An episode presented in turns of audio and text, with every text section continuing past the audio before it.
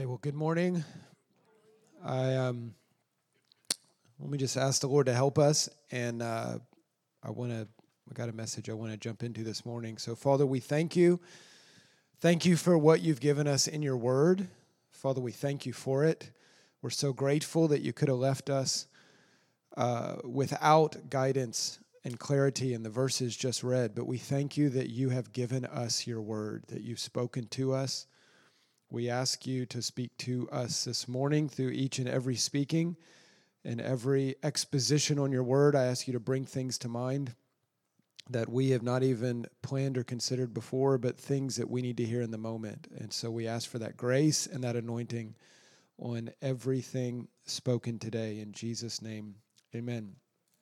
Well, I want to kind of introduce a subject. And the title of what I want to talk about is a gospel-centered approach to Israel. And the reason I want to talk about this is because when you start considering the end of the age, some of these, honestly, epic passages, the story of Israel is right in the middle of these passages, meaning their Israel's story is not yet resolved. There are actually things that must be resolved related to her story. And we need to understand those things and why they are. And that's not, I can't break all that down this morning. Some of that's in the book and again, just in the scriptures. We can find that. But I do want to talk about the desperate need for a gospel-centered approach to this subject. And that's going to become more and more important the closer we get into the end of the age. You know, when you read the Bible, there's two very clear signs that we're told have to play out before Jesus returns. One of them is the evangelization of the nations, or the gospel going into all the nations, right? And we are in the first generation in history where that's a possibility. It's never been possible before. Thanks to Google Maps, we now know where everyone is on the planet, which is also frightening. But from a missional perspective, at least, we now actually know the extent of the work. There's a lot of work to be done. I was telling someone this weekend, there's over 1 billion people that have never heard the name of Jesus. Still. Or they've heard Isa from a Quranic perspective, but have never heard a witness of the biblical Jesus. Okay, so there's a lot of work to be done, and guess what? In some ways, the most difficult parts of the earth are still ahead of us, just because that is just the way it works. You know, the gospel spread more quickly into some other parts of the world. So the task is significant, but we're at the first point in history where it's possible that within a generation, whatever that means, we could possibly complete the gospel. The other thing, if you take the Bible literally, so not only is that, the only thing is some sort of crisis around the city of Jerusalem that touches the ends of the earth, touches multiple nations. The prophets prophesy about the nations getting caught up in a Jerusalem-centered conflict. Now, there have been conflicts around Jerusalem literally for centuries, with a nation, Babylon, Rome, etc., but not the nations. And even 100 years ago, if we were having this conference on the end times, we would probably interpret most of those verses figuratively. Not because we don't love the Bible, we would just go, that's unimaginable that all the nations would be caught up around Jerusalem. That makes no sense. And I just say that because we got to be gracious with some of the fathers and mothers in church history who didn't really speak about this subject, because 200 years ago, we would have thought that's impossible. You know, just the idea that the nations be caught up in Jerusalem, it's been almost 2,000 years. I think that means something else. But we now stand at the first point in history when all the nations care about Jerusalem. I mean, to us, I think it's easy to miss because you read the Bible, there's Israel. It's a central part of the story. But we can easily forget that when Nebuchadnezzar destroyed Jerusalem, the vast majority of the world did not care. It wasn't on the news feed. Right? When Rome did what Rome did, in the 1st, 2nd century AD, most of the planet did not care, wasn't even aware, wasn't even in their thinking. We actually now stand in the first moment in history where the nations care for no logical reason. Like, I don't know if you've been there. If you haven't, we go every year, so come. I'd love for you to come with us. But there's no oil there, at least so far. Maybe there's something they hadn't found, but it's not like it's an oil issue. That's why we care about some other countries pretty intensely, but it's not like there's oil there. It's not like the world economy and banking depends on it. It's not London, New York, Hong Kong, Singapore, Beijing. It's not the center of commerce in that way. There is no rational human reason that all the nations are so fixated on the city of Jerusalem. You could say, well, it's the humanitarian issue of the Palestinians. That's a big issue to get sorted out. However, not to be dismissive, there are much bigger humanitarian crises in the earth that we don't give near the attention to for various reasons. So we have to ask, why do we live in the generation where go to Australia, go to Korea, come to this country, go anywhere in the world, and governments have opinions related to Jerusalem? Like, that actually is one of the strongest apologetics for the Word of God, because it makes no logical sense. Why in the world are we fixated on that when there's so many other places in the earth?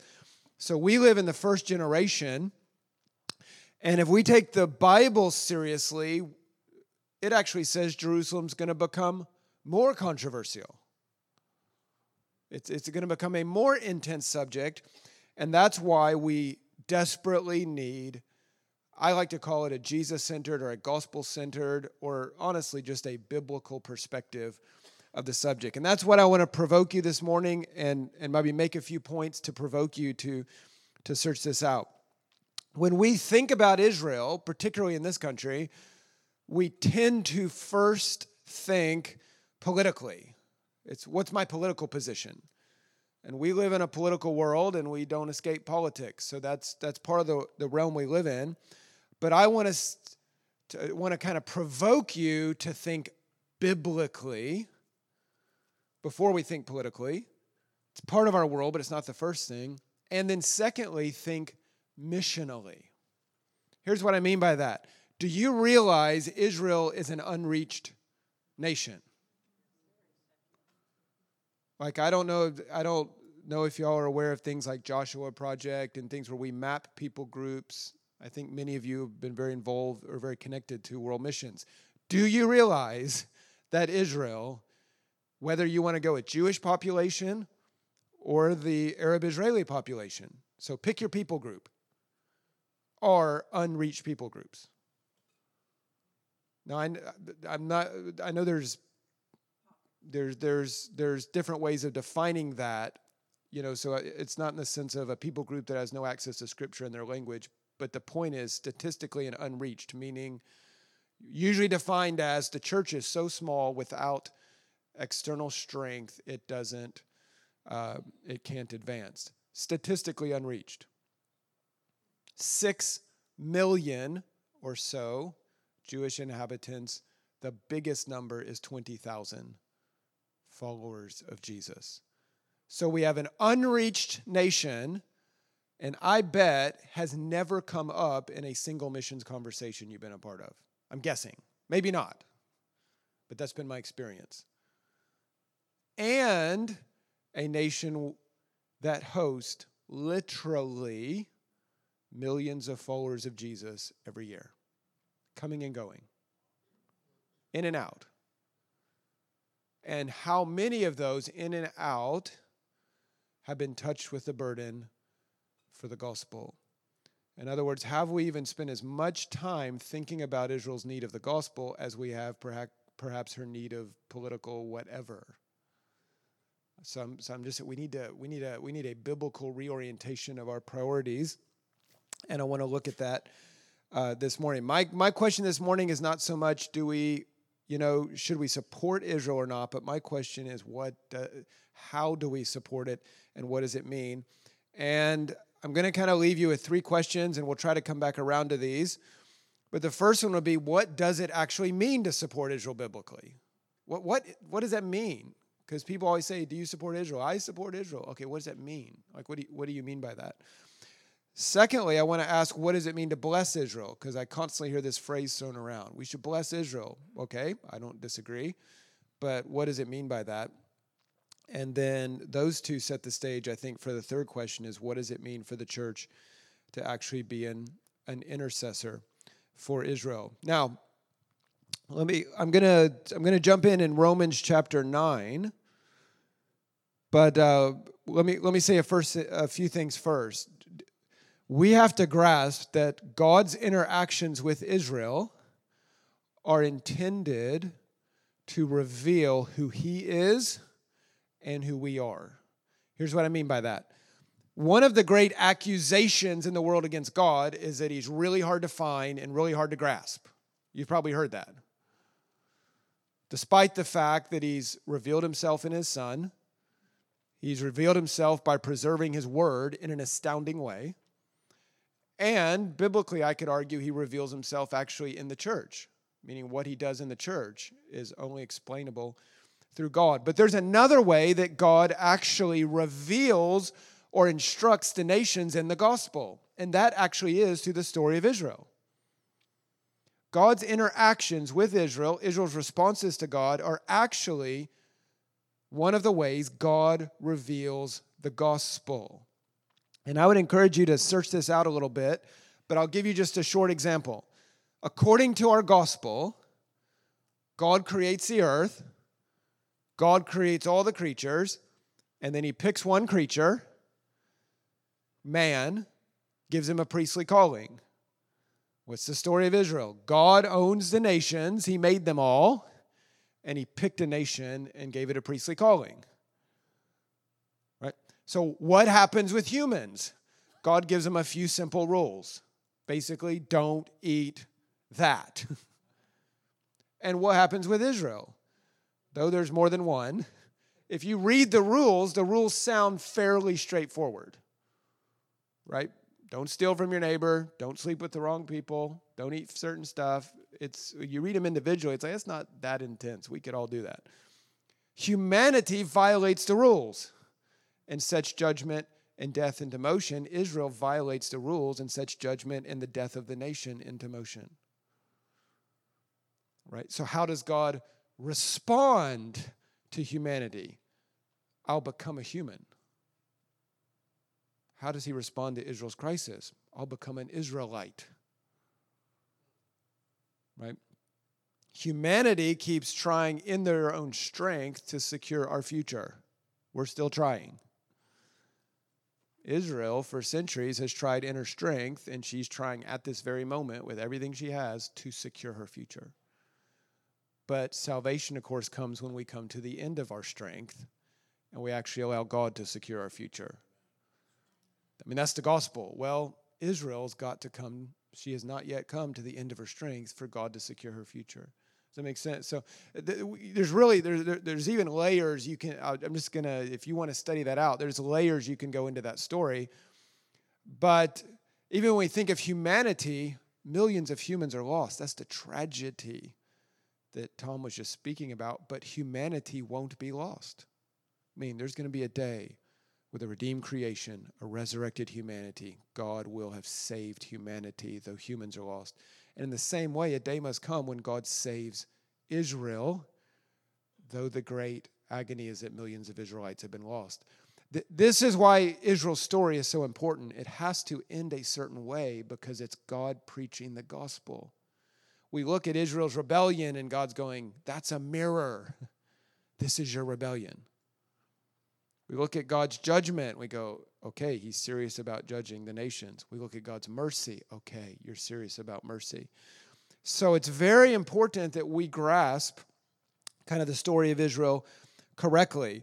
And I'm going to give you kind of two things that are significant for that, and then we will look at Romans chapter 9. The first is the covenants of the Bible.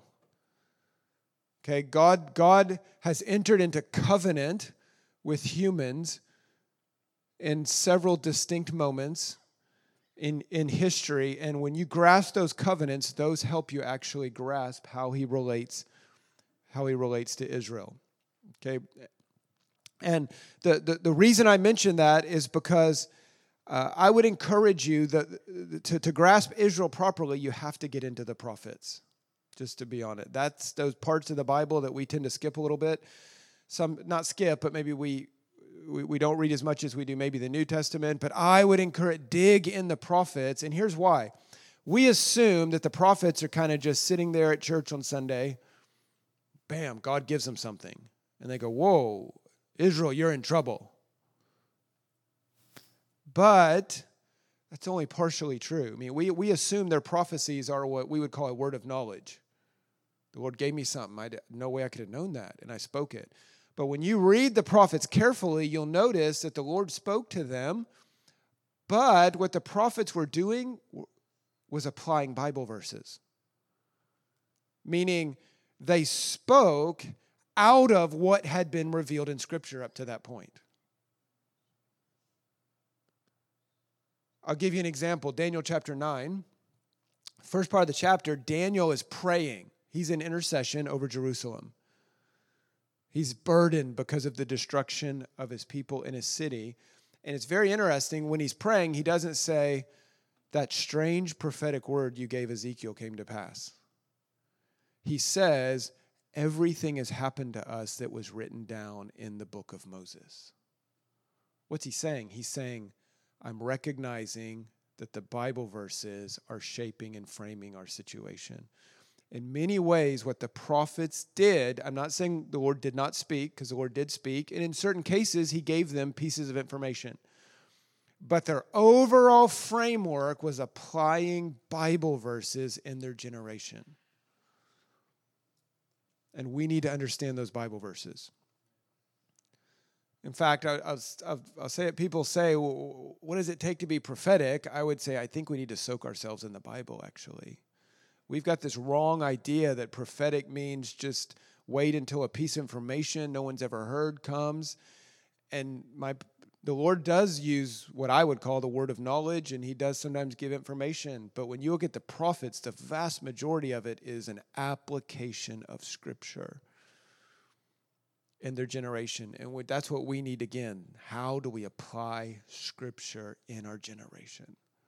That's actually at the heart of what it means to be prophetic. And I believe the Lord has graciously restored what, in many ways, restored or I would say reemphasized in this part of the world, the gifts of the Holy Spirit through charismatic renewal and other things in the last 40, 50 years. But I believe he also wants to restore this perspective that to be prophetic is more than to have a word of knowledge. I'm not being dismissive of the word of knowledge, but there's a whole other realm of, from the authority of Scripture, we speak. We could argue that John the Baptist, if not the greatest prophet, is among the greatest because of Jesus' evaluation. Isn't it interesting? He'd never made a new prediction. Now, my point's not despising prediction. Please don't. Nor did he do any miracles, and we need miracles. I'm not despising miracles. But isn't it interesting that the Lord could evaluate him that way when what he basically did was speak Bible verses with unction and with anointing? I mean, think about it. I mean, John the Baptist quoted Isaiah and Malachi, seemingly primarily, with the sermon fragments we have. We don't have the full podcast, but we've got a few excerpts. In other words, John the Baptist stood up and said Bible verses that were being read in the synagogue every year. But the difference was he brought them and people said, now what do I do? How do I respond? And Jesus goes, no other guy has exceeded him. Moses, Daniel, Isaiah, Deborah, throw the whole lot in there. So there's something to this application of the Word of God at a moment in history under the anointing of God that's incredibly important. And actually for me, this was what began to lift the fog for me over Israel. Is years ago, a man started breaking down to me, you can take the Bible verses seriously. Like, or literally is a loaded phrase, but literally, really. Because I was stuck. I'm like, we're having We Love Israel conventions at my church, but Israel doesn't love Jesus, and the rabbi's speaking, but he doesn't really like Jesus. And yes, they're part of the story, so I'm not anti that, but wait a minute. And he went, no, read the prophets. Beloved, but there's still issue. Oh, wait a minute. The Bible verses we can take them literally. So we need to grasp the Bible verses, the covenants. And the second thing I just want to mention and then move on to Romans chapter 9 is we need to grasp the jealousy of God. When God describes his relationship to Israel, he describes it as a jealous husband. It's impossible to grasp how God relates to Israel unless you get into the subject of the jealousy of God. Meaning he's made covenant and he's got strong emotions related to it. I'll give you just three passages for that. It would be Ezekiel 16, Ezekiel 23, and Hosea chapter 2. I just encourage you to read those chapters because those chapters still apply even at this day. Okay, let's look at Romans chapter 9. I just want to pull a few thoughts from the Apostle Paul right here, beginning in verse number 1. Verse number 1, Paul says, I'm speaking the truth in Christ. I'm not lying, and my conscience bears me witness in the Holy Spirit. Verse 2, that I have great sorrow and unceasing anguish in my heart. Verse 3, for I should wish that I myself were accursed and cut off from Christ for the sake of my brothers, my kinsmen, according to the flesh. Now, Romans chapter 9, verse 1 is one of the most bizarre verses in all of Paul's writings. To me, at least. Could you imagine if Sunday morning your pastor gets up and says, okay, today I'm going to speak the truth? You're like, well, we don't have any, we're hoping that's what we do every week. I mean, this is an apostle, right? This is an apostolic foundational man, and he says, I'm going to now tell you the truth. It's like, well, what have we done for 8 chapters, right? Like what a strong statement. Then he says, I'm not lying. Now we have a second bold statement. Again, just try to get it in your mind. The pastor stands up and says, we're going to speak the truth today. You'd go, that's a little strange, but okay, I get it. You're going to preach the truth. You're telling us you have a strong word for us. Then he says, and by the way, I'm not lying. You're like, okay. Like, what is the point you're trying to make? Paul goes further. He says, my conscience bears me witness in the Holy Spirit. So the apostles got 3 affirmations that he's about to deliver a true word. That should make us go, what in the world are you trying to say to us that you feel that there's nowhere else in his letters that he felt the need to make this kind of statement. And quite honestly, again, Sunday morning, pastor gets up, makes those statements, we go, what is going on? Like, of course you speak the truth to us. Of course you don't lie to us when you deliver the word. And why do you have to convince us that the Holy Spirit is in agreement with what you're saying? So what Paul's saying is, take my words literally. Don't take this as kind of an emotional thing. Don't take this as a figurative statement, but actually take my words as the word of the Lord. And when he says, my conscience bears me witness in the Holy Spirit, he's basically saying the Lord agrees with what I'm about to say. Or to say it another way, he's saying this is the Lord's burden. Because he's about to speak related to Israel. And it'd be easy for us to say, well, of course, Paul's a Jewish apostle, so they're his people. So, of course, he'd maybe use some strong words or share some emotions because they're his people. But this is a foundational apostolic man. There's a sense in which his teaching transcends his Jewishness as instructions for the churches. And he's saying the Lord himself agrees with what I'm about to say. This is the Lord's burden. It's not just a little thing related to Paul. In verse 2, he says, I have great sorrow and unceasing anguish in my heart. Now, if Israel's story didn't matter anymore, why would Paul write to a predominantly Gentile congregation and say, I'm in great sorrow? And the Greek words Paul uses here for unceasing anguish, guess what? That's what they mean. Meaning the word unceasing means it never stops. So what he's saying is, when I have revival meetings in Corinth, that's not enough to get rid of this. When Ephesus turned and I did, quote, unusual miracles, whatever that means, that wasn't enough to remove the unceasing nature of my pain. The word Paul uses there for anguish means mental, physical, and emotional pain. The only way I know to grasp it is maybe when you have a crisis in your family, a death in your family, something you can go, I don't really want to go eat right now. I don't like your whole body kind of, your whole frame comes under a dullness. I don't want to, like, my emotions are down, my body's down, my brain hurts, even though there's not really anything I have to think about.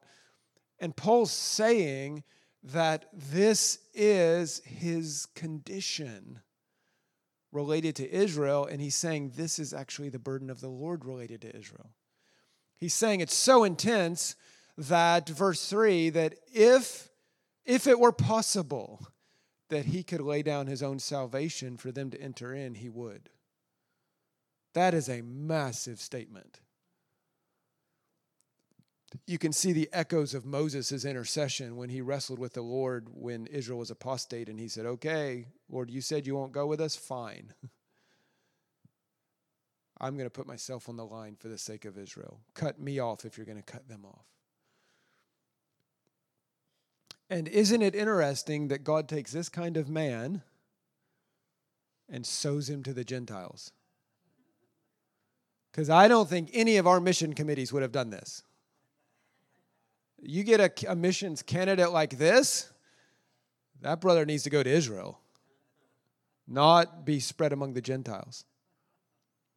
But there's something beautiful there that the Lord goes, actually, the burden that's in you, I want you to go impart it to the Gentiles. And I think the Lord's also making a statement.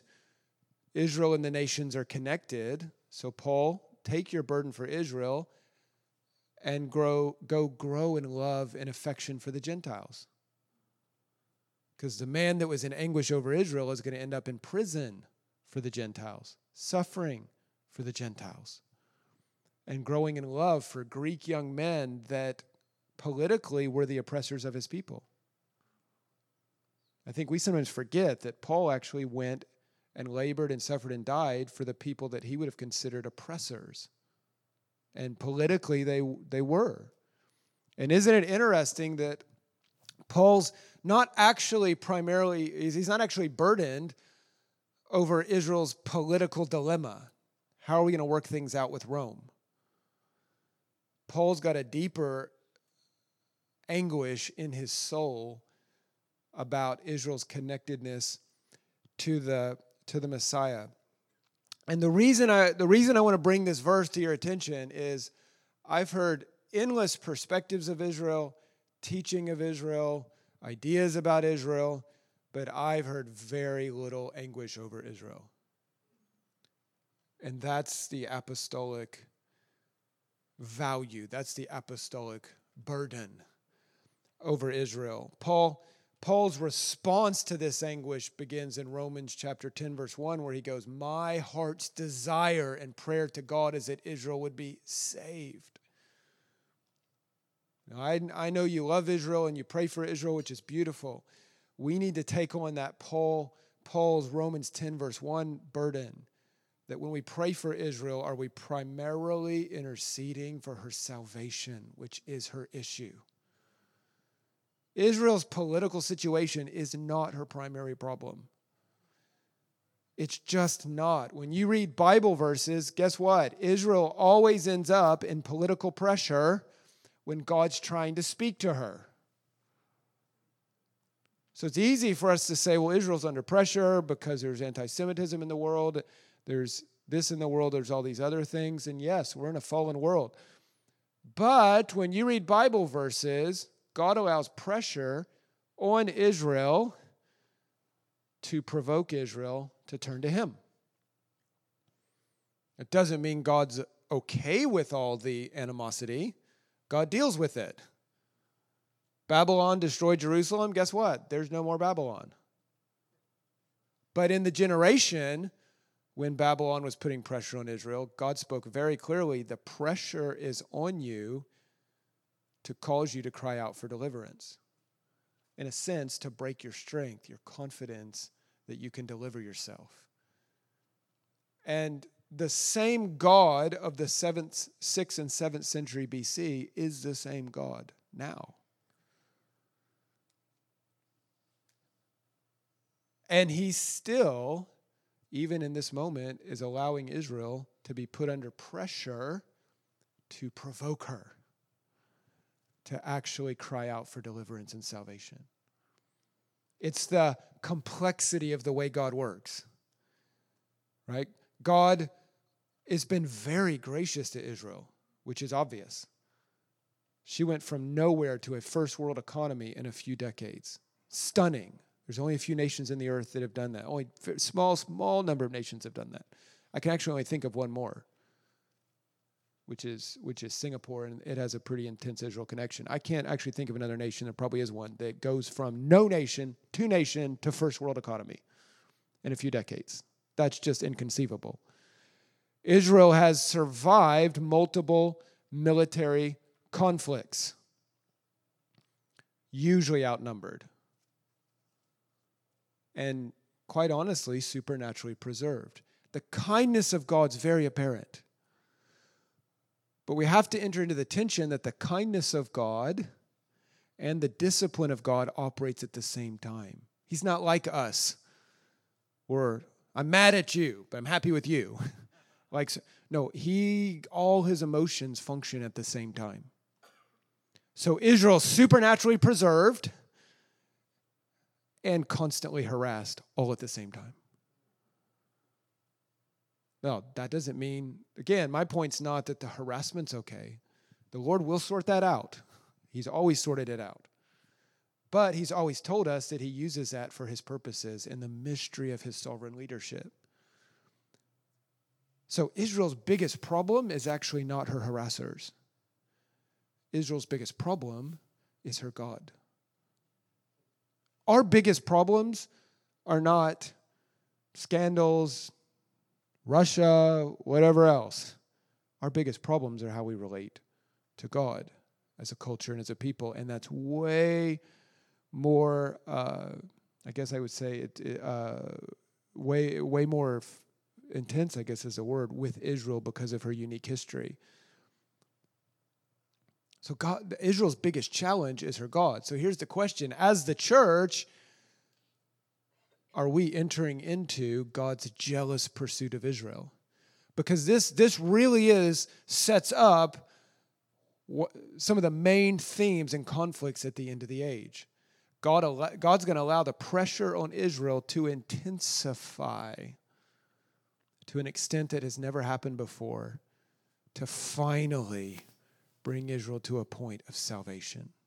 Now, he's bringing that in, that's going to happen in all the nations.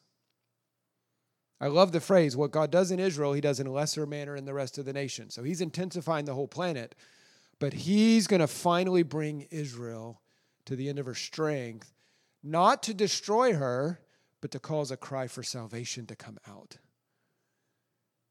And the Lord even describes that time as, then they're going to look on me, the one they've pierced, and I'm going to release grace for a supplication, just a fancy word that basically means repentance. And we're going to be reunited the same way Joseph and his brothers were. So Israel's end-time pressure is not for Israel's destruction, but we need to have an awareness that it's not just the rage of the nations, though the Lord is exposing the rage of the nations. But he's going to use the rage of the nations for his own agenda related to Israel's salvation. Just like he'll use the rage of the nations related to the salvation of the Gentiles. It's going to cause us to come out as a mature people. And let me say this, if you've studied Israel's end-time trouble, you can go, this is unbelievable. Like, the words are pretty strong. We have no, I said this the first night, we have no grasp of what's coming. Satan's going to get let loose on the planet for the final conflict. Israel's stuck in the middle, but that's not really the issue. The real issue is Israel's God, more specifically, Israel's God's Messiah. That's the real conflict, is over him ruling and reigning and transitioning to the next age. So there's going to be an unparalleled conflict. If Israel's going to be under pressure, and we've been grafted into Israel and called to provoke Israel, guess what? You're not going to provoke Israel by going, man, it's really sad. You guys have a rough situation. What provokes them is, we have passed through trouble and pressure and fire and opposition, and the Lord preserved us and delivered us and redeemed us. I've got a feeling that there's a crisis for the Gentile church to pass through that we haven't quite anticipated, for us to actually provoke Israel in the middle of an end-time crisis. What provokes you is someone who passed through your trial ahead of you and can look at you and call you forth. It's not provoking necessarily, when you're in trouble, to have a guy who's never passed through trouble give you Bible verses. It feels condescending, to be honest. Yeah, great for you, but you haven't passed through this suffering. But as a church in the nations, grafted into Israel's blessing and Israel's trouble, we don't get to pick, to be able to look to Israel and go, no, we've passed through trials in the nations, pressure in the nations, the rejection of the nations, and the Lord has been faithful to us and brought us through. And the Lord's going to do that in a pretty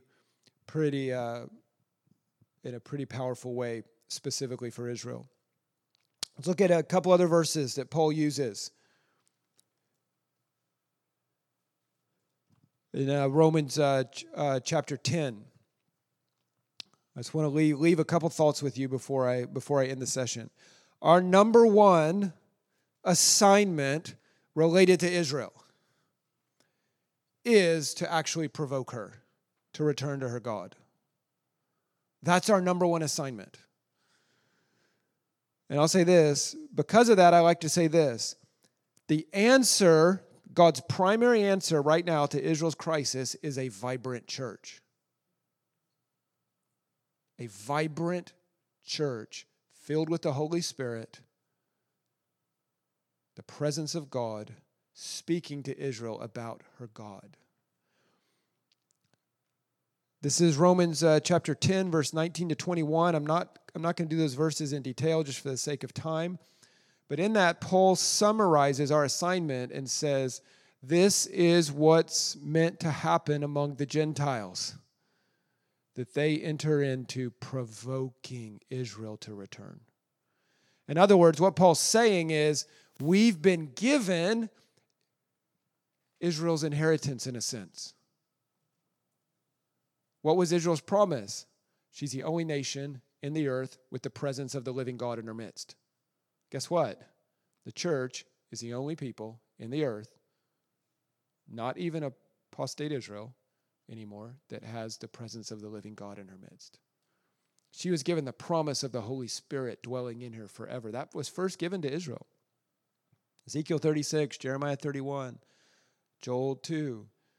And guess what? The Lord's poured out the Holy Spirit dwelling in the midst of Gentiles.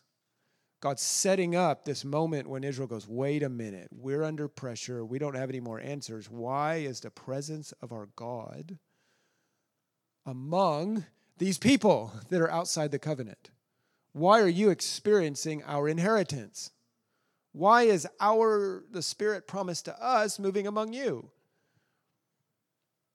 That's what Paul says this is what was said from the very beginning. Moses actually made this statement in Deuteronomy 32, verse 21, when he said, here's what's going to happen. He prophesied to Israel. God says, you are going to provoke me to anger and jealousy by going to other gods. Again, it's marriage analogy. You're going to go somewhere else. I'm going to get angry and jealous. God says, so fine. We would expect the next phrase to be, I'll destroy you. Right? Jealous husband. Fine. But instead, he goes, guess what? I'll make you angry and make you jealous. If you're going to go to other gods, I'll go to another people. But what Paul breaks down is God's going to another people is intended to stir up a jealousy that is intended her to go, wait a minute. This was our promise. So they return. The analogy I always use is it's if you've got two children, you buy something for the older child. You buy a toy. They play with it, love it. But what happens is they get a little bit older. They stop playing with it. It sits in the box or in the corner. And they don't even care about it. They've moved on. But then one day emerges when the younger brother gets a little older and he lays his hand on that toy. Have you ever seen this? All of a sudden, a new sense of ownership wells up. That's mine. And the parent's like, give me a break. You haven't played with that in 4 years. That's mine. It was given to me. Why does he have it? That Paul's basically saying God's intended this cosmic game of jealousy because in the process, he'll get both children. He'll get Israel and the nations, which is what he always told Abraham. This is for the sake of the nations. So my story with Israel is going to get the nations. My story with the nations is going to grab Israel. So our ultimate calling is to provoke Israel. We need to enter into the tension of Israel's condition. This is Romans chapter 11, verse 28. Paul says this about Israel. As regards the gospel. This is a sobering phrase. They are enemies of God for your sake. What a phrase that should provoke tears. Paul's not speaking of every Jewish person, okay? Paul's one. All the early apostles were Jewish. He's saying as a nation because of her unique calling, okay? So this is not every people in that people group, but he says, as far as the gospel, they're actually enemies. As a nation, they've resisted it. And Paul goes, this is actually for your sake.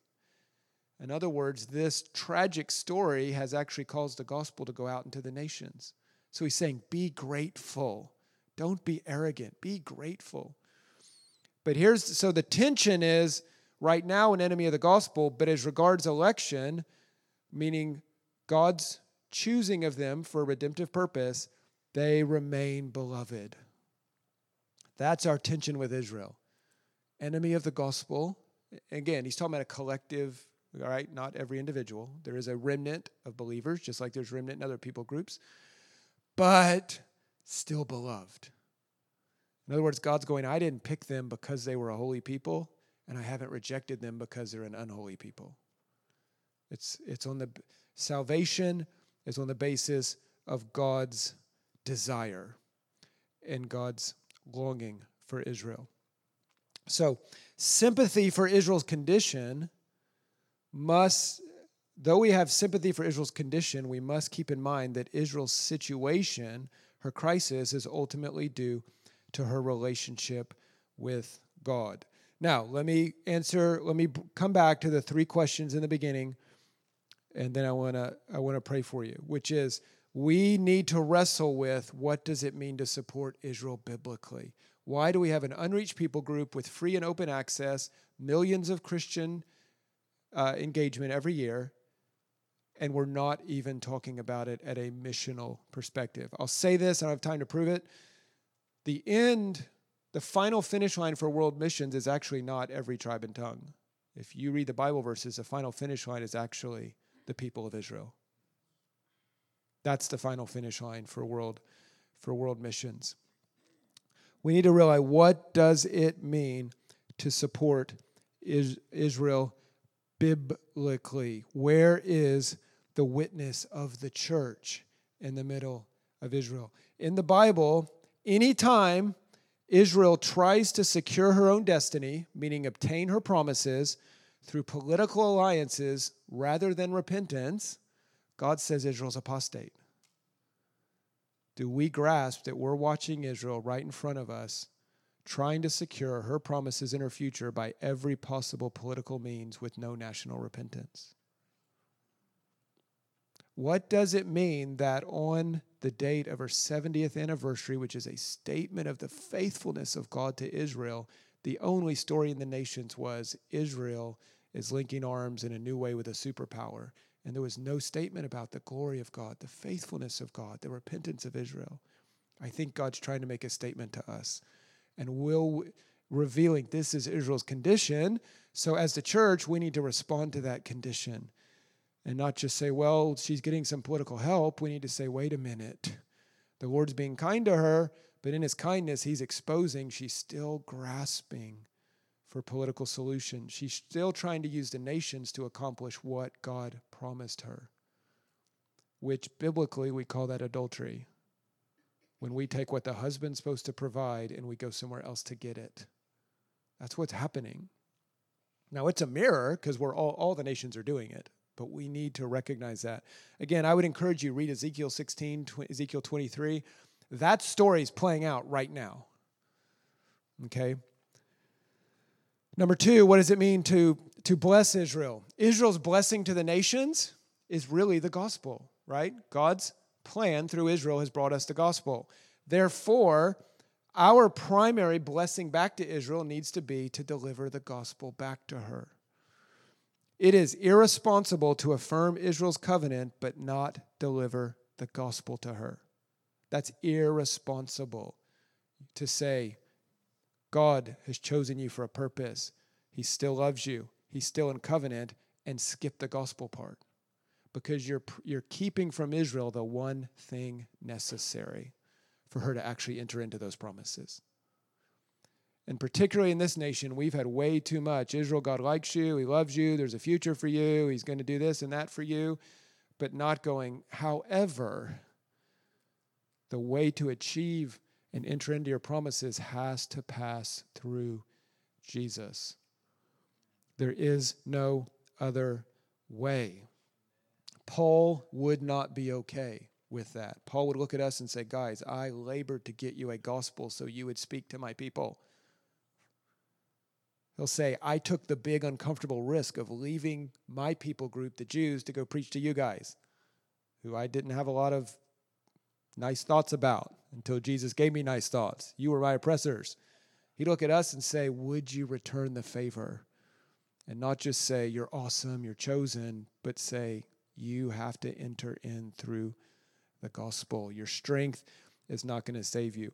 Which gets us to the third question, which I'll end with, is we need to wrestle with, what does it mean to be an intercessor for Israel? And by that I mean as a corporate church. I'm not just saying there's a few people with that assignment. That's an assignment given to the Gentiles. Remember, I defined an intercessor as someone who steps in to create a meeting between two people that are at odds. Well, guess what? God and Israel are at odds. I got lots of Bible verses. But God wants to resolve the situation, and he's invited us into the story. Step in the gap. Begin to contend. When we think about blessing Israel, supporting Israel, all these things, we need to think of intercession for Israel, meaning how do we bring Israel into a meeting with her God again? He's going to let her situation get way more intense than it is right now.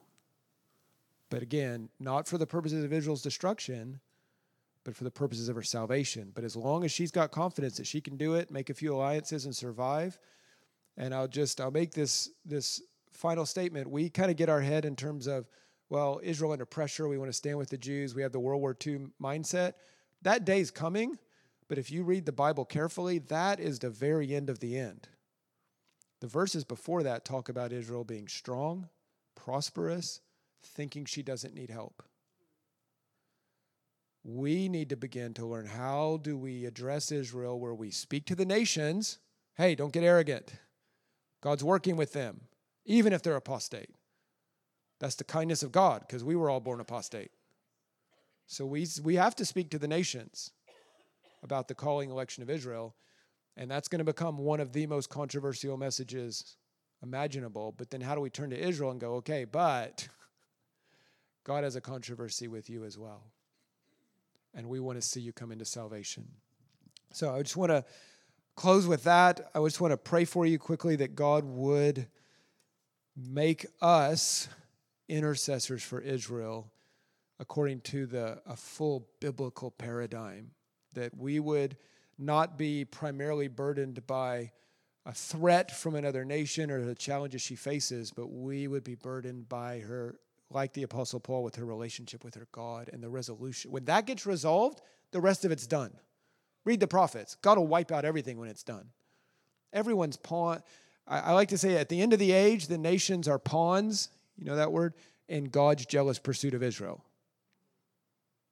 Okay, so once he gets her, he'll settle the deck with the nations. Okay, so that's not my point. But my point is we've got to grasp what he's doing at the moment in time we're at, and not just act as if Israel's come into her promises when she hasn't yet. We need to contend for them. So, Father, we thank you for your word. We thank you that you are the jealous God, that you're not without emotions and desires.